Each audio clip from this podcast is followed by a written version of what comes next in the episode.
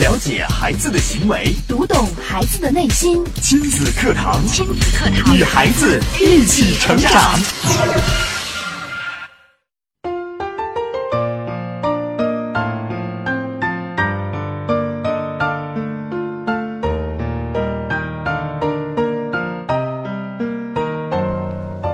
听亲子课堂，做智慧父母。欢迎收听以心理学为基础的专业亲子教育节目《亲子课堂》，我是主持人袁明阳。我是主持人潇潇。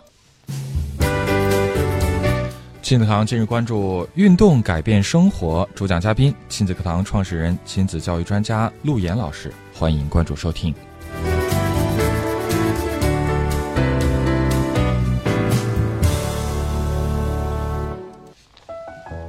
好，节目开始，首先请出陆岩老师。陆岩老师，你好。你好，陆岩老师。潇潇好，民阳好，亲子课堂的各位亲粉们，大家好。运动改变生活。我们在面对自己以及孩子的问题的时候啊，经常会无所适从。当我们没有方法或者是方法用尽的时候，或许运动会给大家带来意想不到的效果。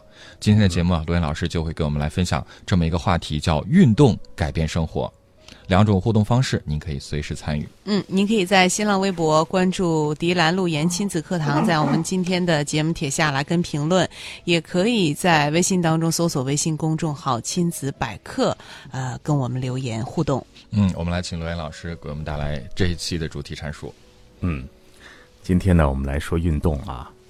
为什么要讲运动呢？因为现在已经到了一个运动的季节了，是吧？春暖花开，是吧？还有呢，就是我们正开马拉松，是不是就近在咫尺了？就是是吧每每年的这个时候，可能这都是一个盛世了。对，所以到这个时间呢，我就跟大家来讨论一下关于运动的话题。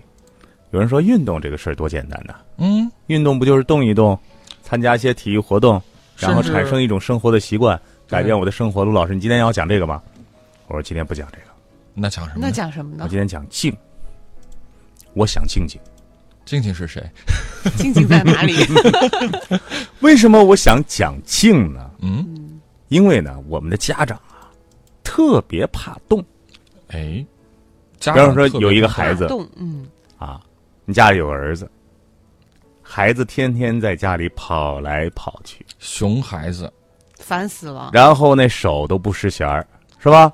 一直动来动去，你就不能做一个安静的美男子吗？所以很多家长都希望我的孩子是静静多好。对呀、所以我想静静。今天我一开场，咱们先不说动，咱们说动与静之间的关系。好，大家觉得你有一个动的孩子好，还是有一个静的孩子好？你希望你的孩子是一个文静的，是吧？安静的，或者说沉稳的，还是希望你的孩子是动的啊，活蹦乱跳的？这是一个。第二呢，你觉得生活当中是静好还是动好呢？有人修禅悟道，嗯，打坐；有人练瑜伽；有人跑步；有人跑马拉松；有人转圈儿。那不春晚上那转圈儿转了四个多小时？小彩旗吗？对呀、那也是一功法呀，你知道吧？那大家来谈一谈，第一就是你希望你的孩子是动点儿好，静点儿好；嗯，第二，你觉得动的好还是静的好？咱们今天就来说说这个动和静啊。我想让我们的家长呢，关于动静啊，他能够明确什么叫动，什么叫静，因为我们很简单的把这个动静啊，给孩子框上一个框子，说：“咦，我的孩子多动症，哎，听见没有？嗯这听个见过多动症的孩子没有？潇潇见过没有？嗯，我见过那种活泼好动的，嗯，但是我觉得多动症这个这个定义好好像还是跟生活对是不是有点远？但是对咱的家长还真有这样的，就是说对我的孩子是不是有多动症啊？就很容易怎么那么吧？好动？对，潇潇孩子好动不好动？呃，我觉得挺活泼好动嗯的，你会把它和多动症关联起来吗？不会， 好娘都会说我的孩子好动，是就孩子都是这样嘛，我觉对得。对。嗯，但有些家长会觉得这个动啊，已经完全超出了他个人的这个极限和范围。嗯，我不让你动，为什么你还动？就是这个事儿还真是，我觉得得从一个这个时间的维度啊，横向、纵向去比。呃，上一次有一次就是我们做活动的时候，在活动的现场，还真的有一咱的亲粉带着他的、他家姑娘，哦，就是他家呃姑娘是上小学三年级吧，那个小姑娘怎么说？至少在我跟她相处的那下午的那两三个小时里，她是爬高上低呀、嗯我当时其实就在想，我说这个孩子怎么这么活泼？嗯，其实我当时有个忧虑，我我而且就是我甚至觉得妈妈好像是不是有点过于淡定了？孩子都这样了，怎么对？可是后来又过了很下一次活动，又大概过了几个月，再次见到这小姑娘，这小姑娘变得非常文静。 所以你看，我觉得其实有时候我们的情绪会被很这种短暂的、瞬时的一闪而过的这种呃状态所所困扰。主要这个小姑娘看见明阳老师了啊，嗯，这个受到他的鼓励之后呢，回去哎， 由动变静了，是不是？嗯呃，可以这样说，我们每次搞活动，尤其是有孩子的活动的现场啊，总会有那么几个冒尖儿的孩子，一个或者两个。有的孩子甚至是能够抢占老师讲课的位置，这就是老师的水平了，这就看老师的招高不高了。那么，在我们亲子课堂的这个讲台里边，我可以说，每次课程我们不会像其他的一些机构啊、老师一样，把这孩子轰出去，把这孩子绑在这凳子上，别动，吵孩子，有没有用？当时好像有用，其实对于这个孩子来说呢，是一个伤害。你知道孩子为什么动吗？嗯，他想被你关注，是吗？他想被关注。哦，他一直想通过自己的各种各样的一些行动被你们关注。你知道孩子为什么哭吗？也是渴望想被关关照照引。起注意，对，嗯，每个人都想成为中心啊。可是你看们现在个个是个人了，你知道吗？小孩不觉得自己是一个人啊，他觉得有时候自己的存在感不够，是对吧？，因为我无法认知我是谁，是吧？我感觉我是一个妈妈的附属品，我天天妈妈你给我吃，妈妈你给我穿，但是他得证明自己的，靠什么证明？我把杯子摔坏的时候，然后我大哭大闹的时候，然后我做一些坏事儿的时候，咦，发现哟，哼哼，我出来了。所以为什么我们在讲的跟教育孩子的时候，一个非常重要的是强化和淡化呢？强化孩子做的良好的行为，淡化那些做的不好的行为，因为无论孩子做的对的事、错的事，都是要来证明自己的事，都是无证明一个我的事。那你是希望诱导出来他做的好事多还是坏事多？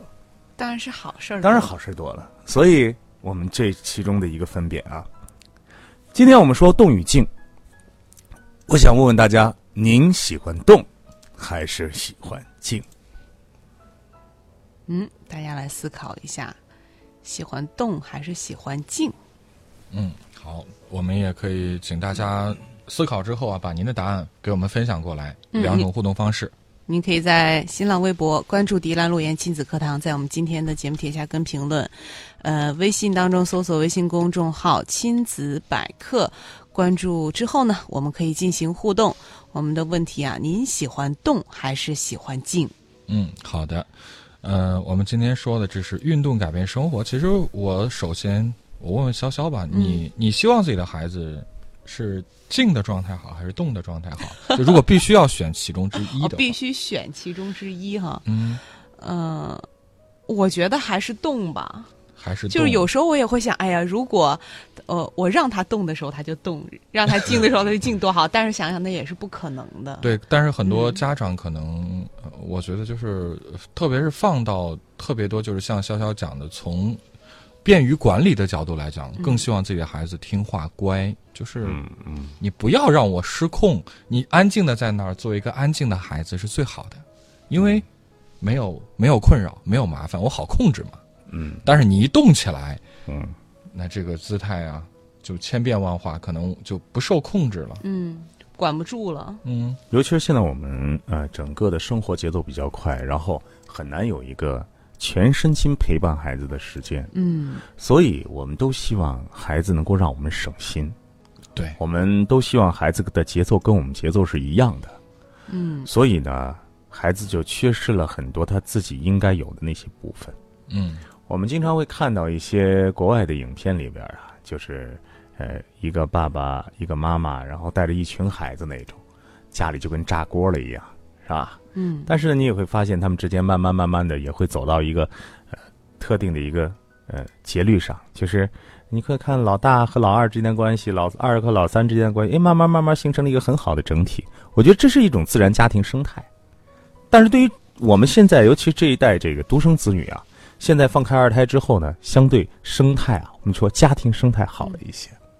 但是一个孩子的时候，真的会出现这种情况，就是我们的家长会把所有的注意力盯在一个点上，对，并且希望这个点是合自己心意的。所谓合自己心意是什么呢？因为我爱你，所以我希望你能够成为最好的。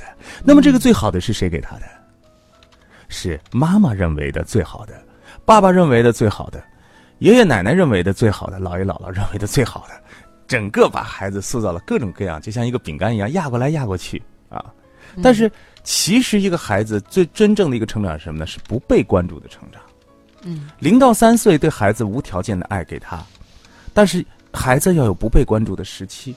嗯，不被关注，不被关注的时期呢，就是他开始发展自我空间，他开始形成自我的一些东西，他不需要是，他不需要一抬头，然后奶奶把水拿过来了，刚一伸腿，哎，这边爷爷给穿鞋了啊，刚一出门，妈妈拿着书包走了，他完全就会被这些东西束缚，他生不出来很多的自我了。嗯所以呢，呃，我们在自然生态下呢，我觉得每个孩子都应该是动静结合的。嗯今天我把这个动与静啊，一会儿跟大家来分享我对于动与静的一个认识。我先跟大家来说一说运动这件事情的一个呃一个调查，然后呢，还有就是运动能够给我们带来的东西有什么？因为关于运动，其实我们已经讲了很久了啊，我们每年到这个时候都会跟大家讲这个事情，因为生活当中就这么简单，就是运动，然后和学习。我先说柏拉图说过的一句话啊，这个先说有有有力气的话。柏拉图说，为了让人类有成功的生活，就是为了让人人类能够享受成功的生活，神提供了两种通道，啊，两种途径，什么呢？一个呢是教育，就是教育；另外一个呢就是运动。运动，哎，运动呢是我们生活当中非常重要的。很多家长会说，现在啊，你看我们中小学的这个体育课是最容易被占用的课程啊，嗯经常会在体育课上被占用。那么，如果我们的孩子失去了运动，他的学习成绩是会提高呢，还是会降低呢？你们觉得？哎，好像按常人的思维，尤其是按老师的思维，这个呃，孩子们把运动呃体育课给占了，对用来学习文化课、数学、语文、英语，好像我们觉得这精力更多放在学习上了，学习成绩是会提高的。这是好事儿啊对！要有这样的学校，那我们家孩子也得送去啊。是啊，那这个学校这么抓的这么紧，是不是？所有的孩子都在学习的这个氛围里边，都喜欢学多好呀习。哎呀哎，呀，我特别想把孩子送进去啊！嗯呃，刚才这段大家一定要辩证的听啊。那么，这样的实验啊，不只是做过一次两次了。我来跟大家说，我今天找到的一个数据，这是在芝加哥附近的一个中学，他做了一个计划，叫什么呢？零食体育计划。嗯，嗯什么意思呢？也就是说，在没有正式上课之前呢，孩子们早到学校，他们七点就要到校，然后跑步做运动，然后呢，跑步做完运动会测量他们的心跳值和他们的摄氧量，达到百分之七十的时候才开始上课。哦，每天早上先运动，运动到一定的状态的时候，都开始上课了。嗯，其实呢，开始的时候很多家长也会反对啊，说你看，本来孩子就不愿意早起上学，然后你还让他去操场跑几圈儿，那不是一进教室就困了吗？累了，就累了嘛，他还怎么能够更好的上学学习呢？可是结果呢，正好相反，学生运动完之后呢，更清醒了，上课的氛围呢更热烈了，所有孩子的记忆力和专注力都增强了，嗯并且呢，最后的结论是这样，就是这样一个学期下来啊，这些学生阅读理解能力比正规上体育课的学生呢高出了百分之十。最重要的是，打架的事件也在学校里边明显减少了。所以，呃，包括在斯坦福的测验当中啊，他说那些运动方面好的学生，数学成绩是超过全体成绩百分之六十七的，英语成绩是超过全体成绩的百分之四十五的。通过数据，哎，我们知道这个运动对我们身体的好处。那么，运动到底能够能够改变我们生活什么呢？过去啊，我跟大家来说过一个东西，就是多巴胺。今天我们把它能够给我们带来的那些东西，我今天要系统的啊，花上三分钟的时间跟大家讲一下，因为咱们是医学出身，咱们就从专业出发啊，给大家带来数据。嗯，运动了，我们原来觉得好像就只是产生多巴胺啊，其实一共有三种东西能够给我们的孩子带来学习上的好处，带来生活上的好处。一个呢是多巴胺，多巴胺是什么？是什 么？我们百度一下，就是我们经常说多巴胺是一种快乐的物质，能让人产生快乐的对东西，是吧？嗯并且呢，它是一个正向的一个情绪物质，并且、呃我们快乐中心这个复格核里边呢，有很多就是多巴胺的受体，也就是说，说白了就是在我们运动完了之后呢，这个多巴胺一旦分泌，我们就会情绪非常好。那么另外一个呢是血清素，血清素血清素血清素跟什么有关呢？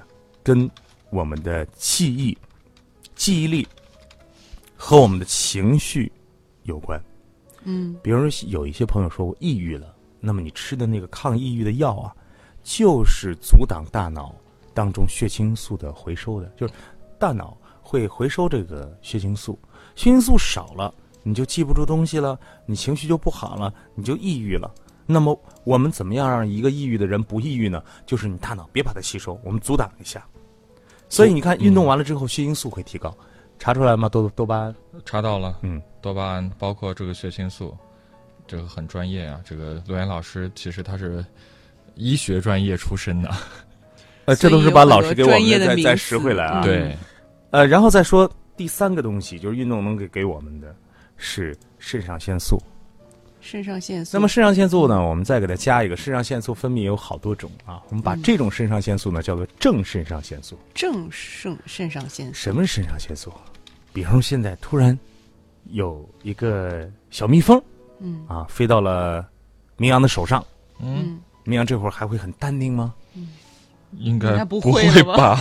他可能吓一跳，就是 而就且就就就就手就抬开了，是吧？对然后呢，这个这个小蜜蜂呢，从明阳的手飞飞开之后呢，啪嗯，一下，这个跑到了潇潇的手上。哎，这个时候，潇潇可能就不是一抬手那么简单了，还伴 着嗯喊叫，他啪就起身就弹开了啊，然后他一下就冲出了门外啊哎。呀，那如果没有这个小蜜蜂的话呢？嗯，这个动力不知道从哪儿来。嗯，你比方说，明阳突然抬手的那一下，这个动力是从哪儿来的呢？是一种应激反应，对不对？嗯，那么应激反应的这个动力是肾上腺素。哦，那么潇潇能够一下弹开，然后以可能比呃这个刘翔还快的对速度比刘翔 还快的速度冲出门外，那么他的这个力量从哪儿来的？也是肾上腺素肾上腺素，哎，肾上腺素就是一个应激反应。你比方说，我们面对敌人的时候啊，或者要逃跑的时候，在应激的时候，我们肾上腺素就开始分泌了。嗯那么肾上腺素跟什么有关呢？跟孩子对于一件事情的专注力有关。嗯你发现肾上腺素分泌的时候，你所有的焦点都会聚焦在一个事情上，嗯，你不可能分心的。那么运动呢，也是让你把所有的焦点聚焦在一个事情上。有没有说你在运动的时候，我还会想很多很多事情啊？往往一专注力都会比较集中。对，应该不会。还有就是运动的时候才能够专注的想一件事情。你坐在那儿，有的时候事情是想不通的。嗯，比如说，呃，那七步诗的曹植七步诗怎么能动起来说出来的？还有，你看我们很多大人或者说很多领导想事的时候，是不是都要踱步啊？嗯嗯嗯嗯嗯，走来走去的，就是有动能的时候，好像这个思想就比较开阔起来了。嗯，好，那么我们今天要学习学习啊，运动能够给我们带来什么？多巴胺、是让我们产生更多快乐的情绪；血清素让我们的记忆力得以提高，并且呢，能够促使我们的大脑呢，呃呃，抵抗这个呃这个抵抗这个抑郁的感觉。那么第三呢，就是肾上腺素，它和孩子的注意力有关。你想想，肾上腺素正肾上腺素增强之后呢，孩子心情愉悦了吧，上课专心了吧，自然学习成绩就提高了。那说到这儿，如果你们家孩子想运动的话，我们是不是应该给孩子一个运动的时间？嗯这样是不是能够触发孩子学习变得更好啊？嗯啊，我们总想说，孩子，你今天晚上多，呃，多学习，对，不要出去玩儿，嗯不要乱疯乱跑。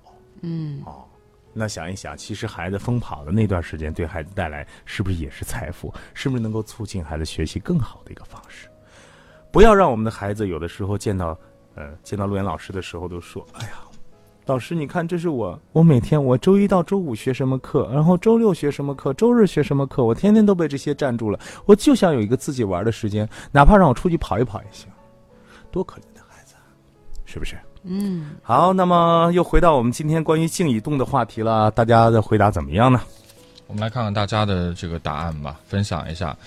其实呃我看到我们的听众的这个答案，还是让我们挺欣喜的啊嗯你看，这个杨姿就说呀、我希望孩子动起来比较好，活泼好动，勇于创新，多好啊！不过我孩儿他爹喜欢孩子安静，老说儿子不安生。那是啊，你儿子要和你现在这样一个安生的话，那他还有什么样的青春岁月呢？嗯，我们看诗娟说了，说我喜欢运动，让精力充沛。还有这个西西，她也说我喜欢动，但老公喜欢静。嗯，然后世娟还说，运动的人感觉是阳光灿烂的呀。她还说，我喜欢孩子适量的运动，让他精力充沛。嗯赵卫红她说，我女儿安静，儿子爱动。然后还有冰兰说，动静结合，该动时动，该静时静。哎，那不是需要一个机器人吗？ 这个这个好难。啊就是你你你你你你按一下按钮，或者是点一下遥控器的开关。对，就安静了。呃，其实他的意思我们可以这样讲，就是他允许他的孩子想动就动，想静就静，嗯啊，好也是一个好事。嗯，是，再来看一看，还有还有很多朋友发来的分享。嗯，我们再看看，看微信平台上，大家可以搜索“亲子百科”，关注之后呢，嗯在微信当中和我们互动。嗯，我要揭秘了啊！大家都觉得静和动是一种相对，嗯这种相对是我们在表面上看到的相对，嗯就是动起来和静下去。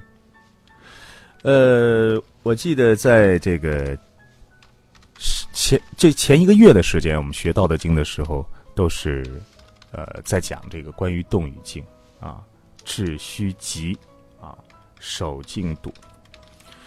我为什么今天要跟大家谈论一下这个静和动呢？其实，静的极致是动。动的极致是静。极致对，动的极致是静，静的极致是动。这是一个辩证法吗？你看，先来说为什么静的极致是动，因为看似我是静着的，嗯其实我身体的每一个细胞都在动。你能明白吗？看似这杆笔是静着的，嗯其实它的每一个原子都在动。所以，看到一个静的东西的，其实它的极致是在动的。动。动的极致是静。一个原子加上一个离子，只有这个离子快速的运动，才能形成一个原子。那么，这个不同的原子组合在一起，才能够成为一个物体，才能成为你认为的一个静。这个不会动吧？嗯它一直在动。嗯，这个在动吧，其实它很安静。所以，讲这个目的是什么呢？告诉大家，其实我们每个人呢、每个人身上的每个细胞啊，看似你是静止的状态，其实是动的状态。嗯但是这个动的状态呢，如果你不让它有很好的一个节律，也就是节奏，如果你让它自己乱动，为什么我们说人要动啊？动是干嘛？动是让我们每一个细胞都跟这个，都跟目前你所在的一个场的一个节律是有，是是相同频率的振动。当一个人不动的时候，他其实是在动的。我不知道大家能，呃每个细胞是不是都在动？但是它在乱动。我要给大家讲一个我们上初中都会做过的一个实验，就是一个磁力线的实验。玻璃上放一堆磁粉，这磁粉是不是乱七八糟的？嗯我们想让这个磁粉成为一个磁力线，我们该怎么办？就是我们有做磁力线试验的时候，我们该怎么做？上面弄一个磁粉、磁屑，嗯然后放在一个塑料板上，嗯，下面是不是要拿一块磁一个铁？吸铁石，对，嗯拿一块磁铁有没有用？没用，还要给它晃动起来是吗？就是碰这个板子板子，子让这个磁场震动发生起一个来变化。，对，让它运动起来，嗯，嗯它就跟着这个磁场，就跳形成了一个自然的一个磁力线。对还记得这个实验吗？是的，嗯我们地球是一个什么？南极、北极，也是一个大磁铁吗？我们每个人是不是如同这个磁粉一样？嗯，是的，你在这个地球的大环境里边儿，如果你不经常的敲一敲、动一动的话，你身上的所有的细胞跟整个大的这个系统，是不是错位的？身体能好吗？嗯身体的健康从哪儿来？为什么我们讲合一？为什么我们讲统一？而刚才我说到这个磁场是还是什么磁场？是地球一个大环境磁场，还有小环境的磁场呢。嗯运动是干嘛的？就是让我们把静的那些乱动的东西变成有节律的、调整的，跟宇宙、跟整个磁场有关的一种状态。你顺应了就对了。所以，看我们中国很多的一些养生的一些功法，尤其是你看那老太太啊，嗯站在那儿，嘿，嘿，嘿，四肢向下甩的动作，嗯，嗯，这叫抖擞功。哦，道家讲抖擞功，那么这抖擞功干嘛的？对呀，这就是调整磁力线。调整磁力线对呀、哦，我们运动的，有人说，运动为什么要慢跑嗯啊？嗯你在慢跑的过程当中，既做了有氧的呼吸，又和整个的这个磁场环境，是不是像，是不是像点击我们刚才想那个磁力线这个实验一样对，把你身上的每一个细胞是不是和现在这个磁场是统一的？嗯，让它如果你顺应天天起不动，来天天不动，那个一个是这样的，一个是弯过去的，一个是在下面的，你的身体能好吗？嗯，你与你身体所在的这个世界不统一，就是错乱的，错乱的。想要统一起来，就让孩子去动。孩子生来天性就是动，因为他是一个纯阳的体质，他的那身体上就像一个小火炉一样不断的升腾。为什么说运动能够给孩子带来的东西很多呢？除了刚才我们说的什么多巴胺啊、血清素啊、正肾上腺素啊，其实运动最最重要的是跟情绪有关的。嗯，它是宣泄情绪的一个最好的方式。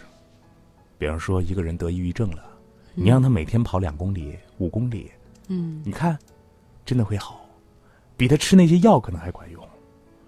曾经有一个临床试验就发现啊，就是抑郁症的这些病人，如果每天让他运动超过两公里，然后呢持续三个月之后，他呃因为抑郁症会吃那个百忧解的那个药，就嗯完全是抗抑郁的一个药物，嗯他的药物能够减半，哦甚至很多很多都可以完全的就不用吃药了。嗯所以看似是一个很简单的事情，但是如果我们能够把这个事情来做坚持的话，就是我们生活的改变。运动能够改变生活，运动改变的是我们的生活的节律。